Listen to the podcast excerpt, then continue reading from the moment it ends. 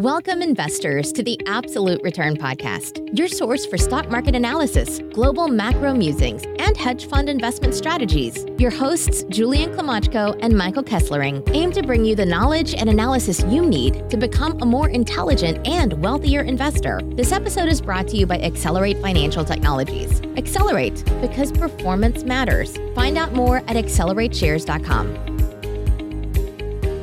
Welcome, folks, to the Absolute Return Podcast. I'm your host, Julian Klymochko. I'm joined by my co host, Mike Kesslering.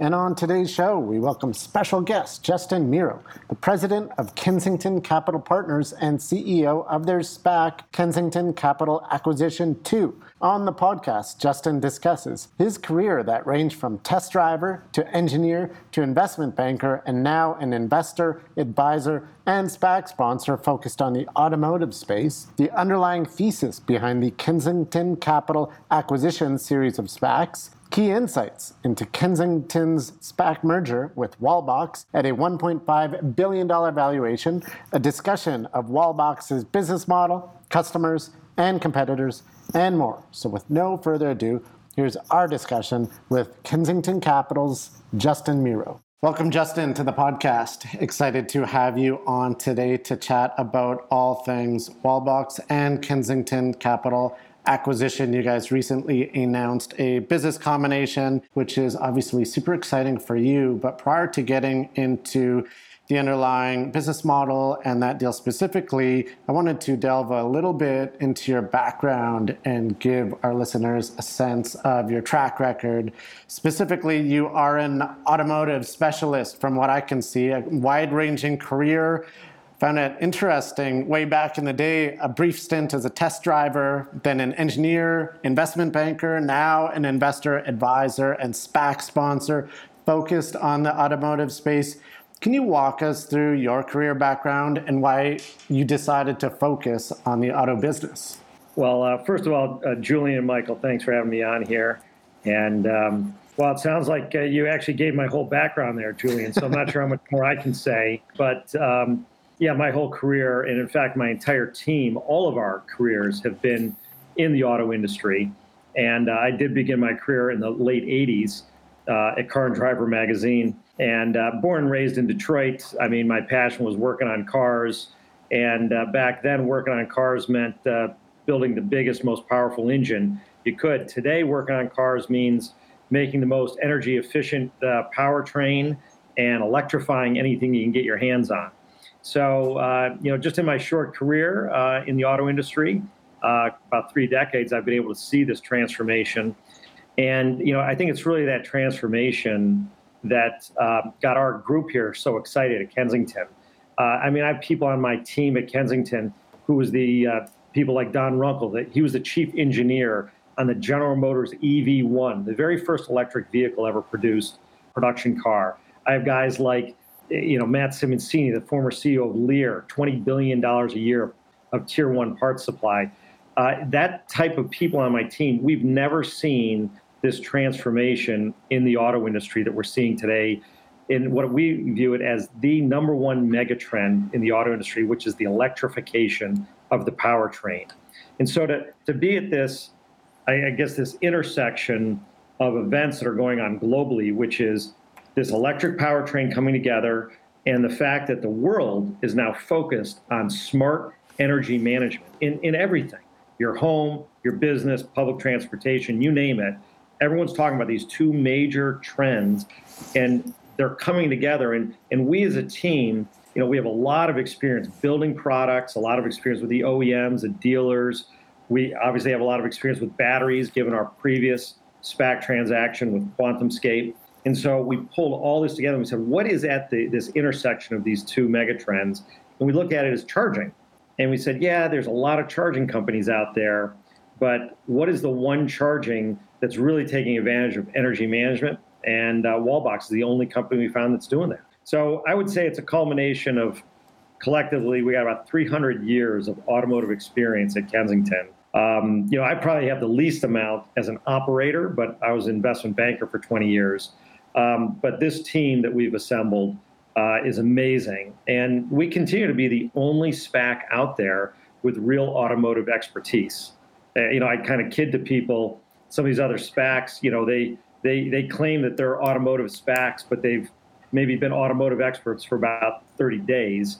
You know, my team is automotive experts for 30 years, so very different environment. And speaking of your team's automotive expertise, now Kensington Capital Acquisition 2, your second SPAC. First one you mentioned, QuantumScape deal, very well received by the market, a success in its own right. Now you're looking to continue that with the WBX deal. Can you discuss your underlying thesis behind the Kensington Capital Acquisition series of SPACs? Sure. Well, you know, it's a, it's a great question you're asking. We, we actually have a standard uh, investment criteria that's really gone unchanged, regardless of whether it was QuantumScape or Wallbox or any of the other targets that we really look at as part of this process.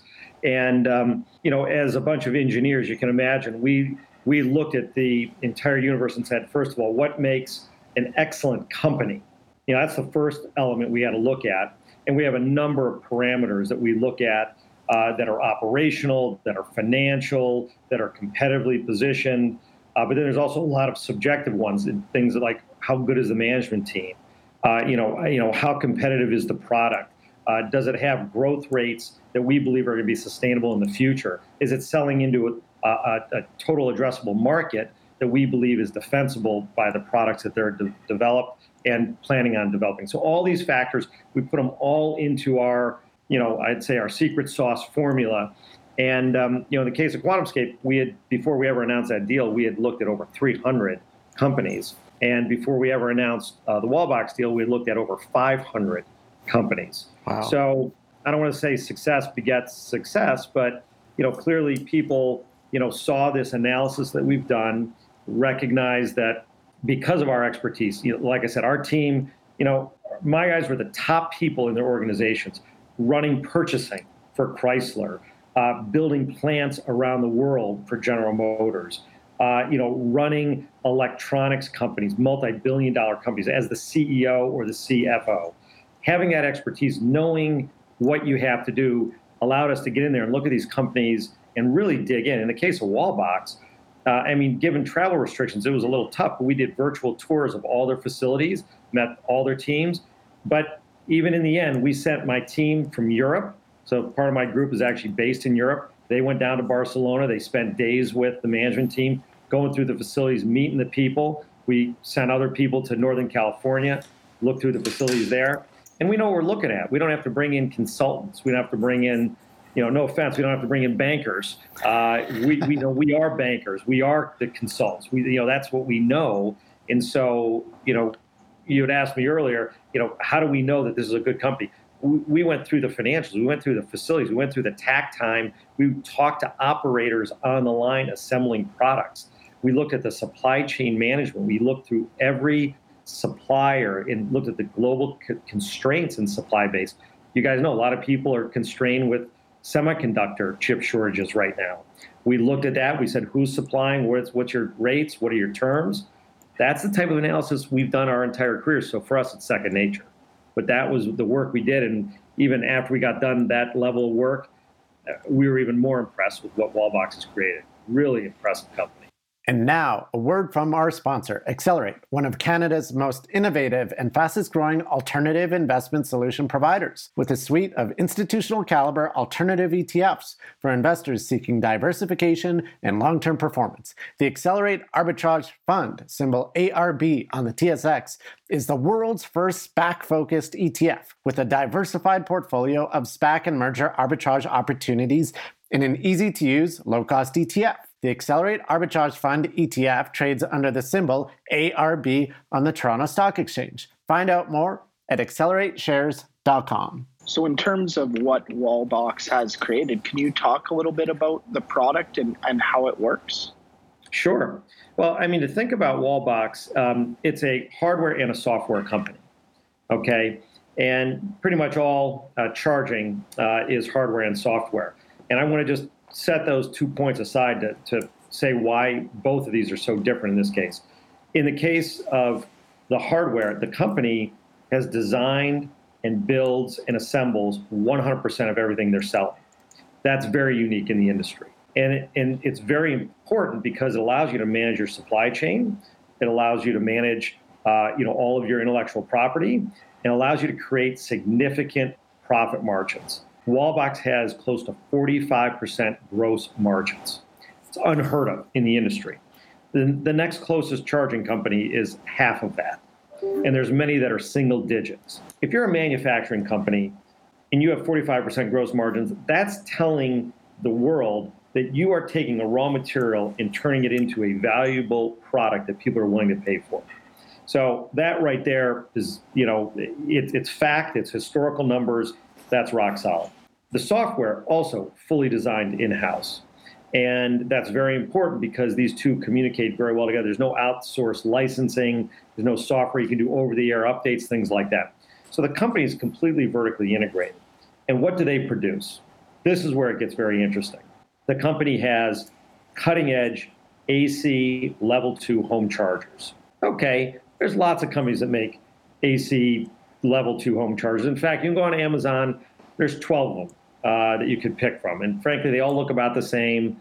They're all about the same price. Um, Wallbox is the only company that has features that don't exist elsewhere. What are some of these features? Bluetooth connectivity. Why is that important?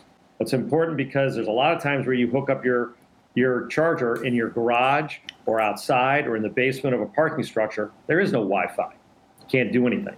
Amazing feature, and it's included. They have electronic locking. What does that mean? Well, if I have my device here in the U.S., most people are going to put them in their garage. But there's some applications in an apartment building, a condo complex, that it's got to be outside. Do you really want to have that unlocked where someone can come and take your juice? Well, Wallbox is the only one that has an electronic lock on it. You walk away from it, no one else is touching it. Interesting stuff. And then all the other things that go in there. It's small, it's high power, it's low heat, all these great things. So we tested all of the leading competitors personally. We bought a car, we bought all the chargers, we tested them. No one's is, is nearly as good as the Wallbox Pulsar product. Now that's just for home. Why is that important? Our analysis 70 to 80% of all charging right now is done at your home or your place of business. Okay, I don't know if you guys have electric cars, but the first thing you do when you buy one, you bring it home is you got to plug it in. And if you don't have one in your garage, you get one really quickly. Hmm. So public chargers are nice. Here in the United States, you're only using a public charger if you really have to. And frankly, if there's a public charger within 10 minutes of your house, you're not using that one either because guess what? You'll figure out a way to get home because you'd rather get home, put it in your garage, charge it while you're doing something else than go somewhere and have a charge for a half hour while you have to make up doing something. Get a coffee, go shopping. You don't drive somewhere, you know, you don't go to get gasoline for your car just so you can go do something else, right? So we don't believe in, in that philosophy. We believe the home charging and the business is the key. So that's the one product. The next product in the range is a DC bidirectional charger. Well, what is that? Well, it's a DC charge, which goes directly into your battery, so there's no inverter, and it's bidirectional. Hmm, interesting. That means I can charge my battery, and my battery can charge back to the house or back into the grid. Wallbox is the only company in the world that has that technology today. There's companies that are talking about it. There's companies that are thinking about it. Even the other solar companies have said they're trying to do some things with some of the OEMs. They don't have a product it's very difficult to make that product. Some large utility companies have talked about it, they have a product that's about ten or twenty thousand dollars. This product I'm talking about is the Quasar product. It exists today, and Wallbox has sold thousands of these. that's certified in Germany, UK, Australia. Be certified in the rest of Europe shortly. It'll be certified in North America shortly. This is a game changer. About this big, I can mount it in my garage tomorrow. It's an amazing product. Total game changer. That is the energy management product. Okay. And then the third category is the company makes a public charger. Um, and I just said a moment ago, we don't necessarily believe in that public charger. Well, we got orders for 8,000 of these public chargers. So that's over $100 million. We said, we'll build them, but we're building them differently. And why is ours different? Because our public charger is a shell and it can hold up to six of our DC bidirectional chargers inside of it in modules. So we now get the economies of scale, and we can sell that public charger for $12,000. It's a public charger that is OEM grade, it's modular, you can make it as powerful or you can make it more efficient if you want. You can be running it. One module can can crap out. You can pull it out while it's charging car, replace it. It's a very powerful engineered product. Other companies out there will tell you we have a water cooled public charger. I mean, what's the last thing you need is water running around your battery pack. Ours is so efficient. It's 90, 90, 97, 98% efficiency. You don't need water. So, from a product standpoint, the company has designed, developed, builds all this in house, 40 to 45% gross margins. That's what we love about it. And the fact that the products, they've sold over 100,000 of these products in over 68 different countries. I mean, to get certified in one country is hard enough. And to explain just how difficult that is, the company sells their product in France. It's so hard to get certified in France because the French utilities don't like anything connecting to the grid. You buy a Tesla today in France, you don't get a Tesla charger with your car because they're not certified in France. You get a Wallbox charger in France with your Tesla. So, really neat capabilities of the company. And now a word from our sponsor, Accelerate, one of Canada's most innovative and fastest growing alternative investment solution providers, with a suite of institutional caliber alternative ETFs for investors seeking diversification and long term performance. The Accelerate One Choice Alternative Portfolio ETF Symbol 1C, ONEC on the TSX is Canada's first alternatives portfolio solution, providing exposure to six alternative asset classes, 10 alternative strategies in one easy to use, one choice ETF that charges a management fee of just 0.2%. The Accelerate One Choice Alternative Portfolio ETF trades under the symbol 1C ONEC on the Toronto Stock Exchange. Find out more at accelerateshares.com. Right. And I appreciate you going over the product suite, the margins, and specifically the product differentiation with respect to the competitors, because as you indicated, there's quite a, a, bit of competition in the market. You also mentioned the significant market traction that the company's getting, and I was wondering if you could discuss, you know, some of the market opportunity, how penetration is coming along, and who are the biggest customers that you're seeing out, in, out there in the market for the products? Sure. Um, so, you know, the company just started selling in North America just earlier this year, a few months ago. Right. So, very new. But the, the business model, um, you know, that the company has really developed is, is very impressive. As I mentioned, they, the company has, I think, uh, nine offices in six countries today. They're certified in, I think, 68 countries to sell the product. And they're certified by a number of OEMs guys like BMW, uh, Nissan, Mitsubishi, and that's primarily because of the bi-directional charging. So if you own a Nissan Leaf, um, Nissan has certified you to use the battery to charge back into your house. And in fact, that's what they're doing over in Europe a lot. So, you know, people in Europe have a much better appreciation for energy usage. Um, well, energy is a lot more expensive there, so that kind of drives the process. But what people do is they plug in their Nissan Leaf at night charges, you know, fills the battery at night at lower energy rates. In the morning, they use that battery to kind of cool their house down or run their air conditioning ever. Then they leave for work. They take that car to work, plug it in there, charges work. In the evening, charges it back, and they keep doing that. And our software uh, at Wallbox can track all that, and it can actually show. In some cases, you know, some of our uh, customers are saving hundreds of dollars a month just in utility savings from from mm-hmm. balancing during the day. But you know, the, the, the customers are you know, I would say there's a couple of different buckets. You know, one of the big buckets is the utility companies.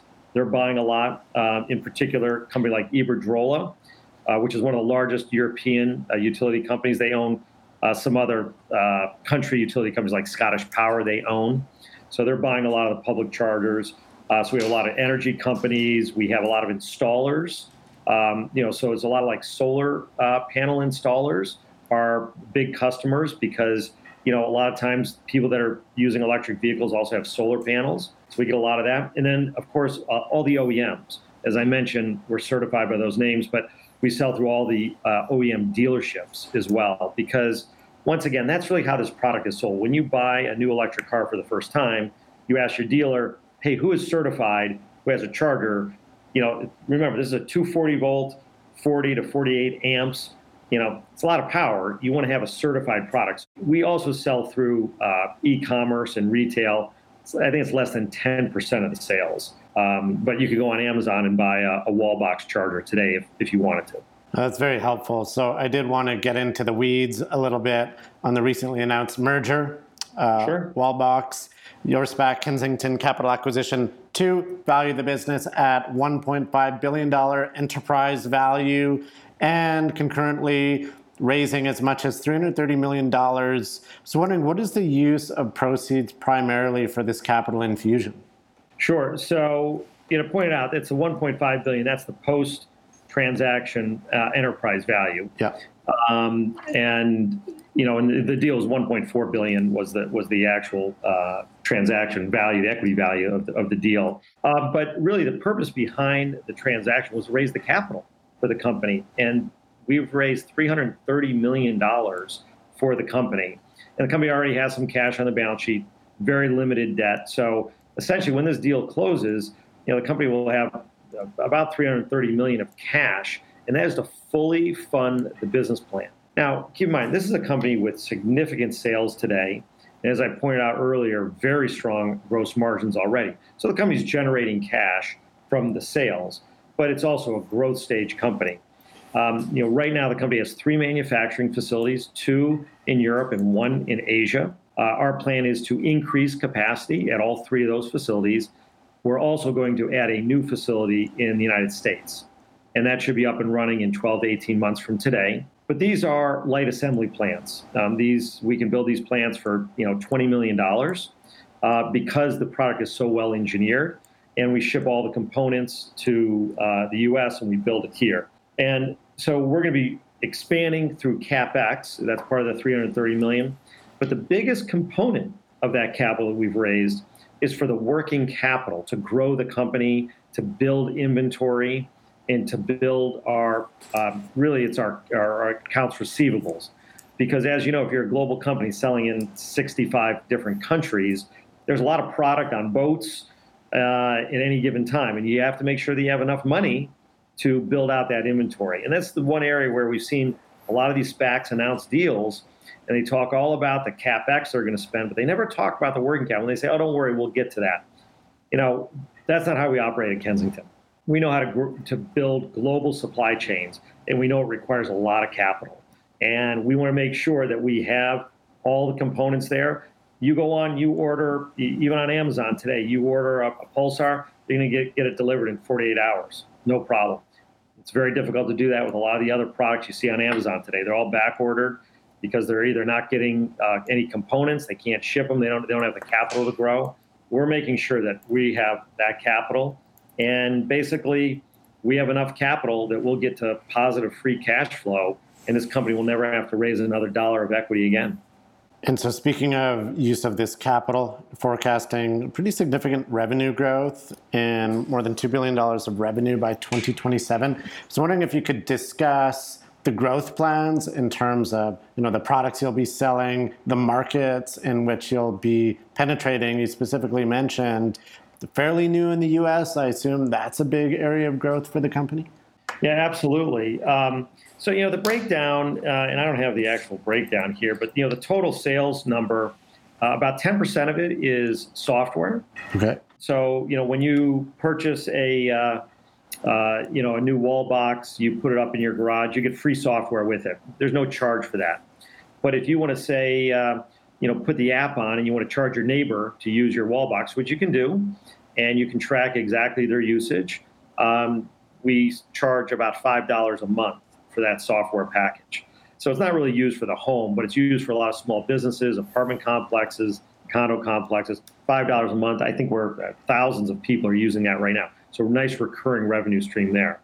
As you get to the bigger units, the bi-directional one I was talking about, the DC bi-directional, that when you're really trying to manage your power every single day, you want to use that software too. That's also five dollars a month. And then later on, we have an app. And if you want to, let's just say you're taking a trip across country, you want to use a public charger, anyone's public charger, not you know ours or someone else's, you can use the same app that's on your account for your charger at home, and you can say, "Hey, find me a charger." And our app goes one step further. It makes sure that the charger is functioning. Uh, you can reserve it. You can pay for it. You can give comments back. You can read comments on our app. It's actually a very powerful social tool because we're actually selling that data also to guys like TomTom so they can update the, the real time map showing. I don't know if you guys know, many of the public chargers uh, are just not, they don't function. They, they're always breaking down. So this way you can see that it's actually working. But so the big component is that. Uh, then really the breakdown is those three categories the public chargers, uh, the DC bidirectional, and the AC level two chargers. And I'd say it's about a third, a third, a third. Um, where we're seeing this right now is, you know, if you were to look at the baseball analogy, we would say we're, we're probably not even in the first inning yet.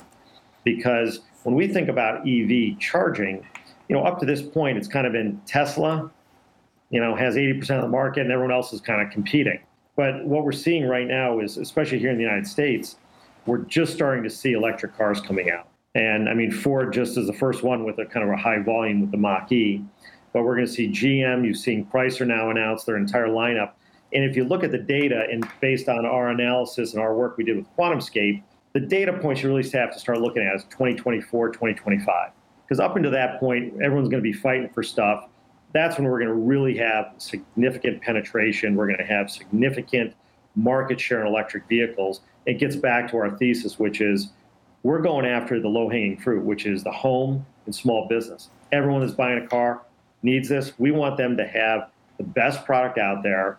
You know, the I would call the Apple type product of charging, which is uh, an amazing piece of hardware, an amazing piece of software, and a company that is thinking outside of the box as energy management when no one else is doing that. So it's putting that all together and driving it with that product and then leading into all the other products. So you have experience now with your process taking QuantumScape public, uh, now with in the process with Wallbox. I mean, how how is a the SPAC as a structure uniquely situated to take a, a company public versus some of the other options such as IPO or direct listing? So, Michael, I love the question. And uh, look, uh, I spent uh, most of my career as an investment banker, been involved with hundreds of public transactions, uh, and then I've also been involved with a lot of private equity over the years. I got to tell you, I, you know, despite the fact that SPACs sometimes get a bad rap, okay, I still think it is the most efficient and most transparent product for financing the right kinds of companies. Uh, I mean, the transparency is amazing. I mean, this is, I mean, we're, we're an NYSE listed company with fully audited financials and full disclosure. Uh, you can't get any better than that. I mean, private equity, hedge fund, no one knows what they're getting. You know, there's hidden fees upon fees upon fees. Um, this is very clear. And I think the fact that there's been a couple kind of bad apples in the bunch, unfortunately, there's been a couple bad deals. And I think that's not a, it's more a, a testament to the team, the sponsor team doing the right work. I mean, we've looked at, as you can imagine, we've looked at every single auto company that's gone down the path of a SPAC. And we chose QuantumScape the first time around, and we've chosen Wallbox this time, and we've done the work. Um, there's been deals out there where people just did not do the due diligence. And when they don't, you have a bad company and you have a bad transaction, you're going to get a bad result. We've we look at the complete opposite way. We've said we're finding the best company out there, and we're going to run the most efficient process. And I like how you use the word process because while we're also very much industry focused team, we've done so many public transactions in our careers. We understand and appreciate the, the process behind it. And in the case of QuantumScape, we closed that deal from the day of announcement to the day that we closed and funded that deal is 89 days, a record. We didn't. It wasn't a record for just setting the record. It was efficient, and we had every step of that process laid out precisely. The S4 filing, the proxy statement, the registering the pipe shares, the delegending of the security. I mean, you have to understand that from an investment banker standpoint uh, and if you have to rely on your advisors or your lawyers or accountants or your bankers to do that, you might as well not be doing it. So that's why we've said process is key. But first, it starts with a great company. And um, we feel like we, we have the, the formula and uh, we're sticking to it. And your comments with respect to SPACs make sense. I mean, you can have good SPACs, bad SPACs. You can't really blanket target an asset class, just like you can have good private equity deals and bad private equity deals. Now, Justin, given that you're a car guy, I always love asking a car guy a question. Before we let you go, two questions actually. What is your favorite vehicle of all time? And secondly, uh, what's your favorite electric vehicle this year? This year, well, my favorite vehicle of all time um, is I would probably say the McLaren F1. Okay, nice. I've only driven it once, uh, and it was amazing. But the one that's right behind it, I would say, is number two, and very similar to that car, and probably the stepchild of that car, is the Saleen S7. Hmm. And that's mine right there. I actually have Steve Saleen's personal S7 in my collection. Oh, wow. And I rebuilt it from about 12 boxes of parts. so that one's very special to me. But I would tell you that this one's also kind of special. That's my 66 Mustang GT convertible, driving it in Manhattan. And to drive a car, you know, that's uh, 55 years old and to appreciate uh, everything that goes along with it, uh, it makes me appreciate my latest car, which is my Mustang Mach E. Hmm which I got to tell you, 55 years apart. They're both called Mustangs. Uh, they both have a steering wheel and four four tires. Couldn't be any more further apart, and it's really exciting. And look, I got I have three daughters. You know, the fact that they're all about the environment.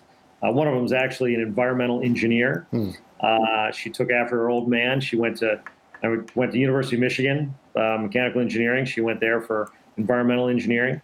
Uh, but the fact that this whole next generation is all about the environment and getting back to my original story, back when I was young, we all built these cars with the biggest engine you could. That's what's cool. Now it's cool to make a car go the furthest it can on the least amount of electric charge. And uh, to make the world a little bit better and a lot more green uh, for the next generation, I got to tell you, it uh, kind of gives me goosebumps and makes me feel like I'm actually doing doing something good rather than be uh, an investment banker actually creating value for once. So I'm, pretty excited about that. Yeah, no doubt. There's a big ESG theme to most companies uh, going public these days. So thank you for uh, your time today. To the extent that investors are interested in following the company, currently trading under the symbol KCAC, and when this deal closes, expected, I believe, in the third quarter, it'll trade under the symbol WBX. So, Justin, thanks so much for coming on the show today. Appreciated your insights and uh, just key characteristics and aspects of this deal. It's really helpful for investors. So, thank you. You bet, Julian. Michael, thanks a lot for your questions. You guys are really uh, insightful in terms of uh, digging in, and uh, hopefully your listeners will enjoy the talk. So thanks, guys. All right. Cheers. Bye, everybody.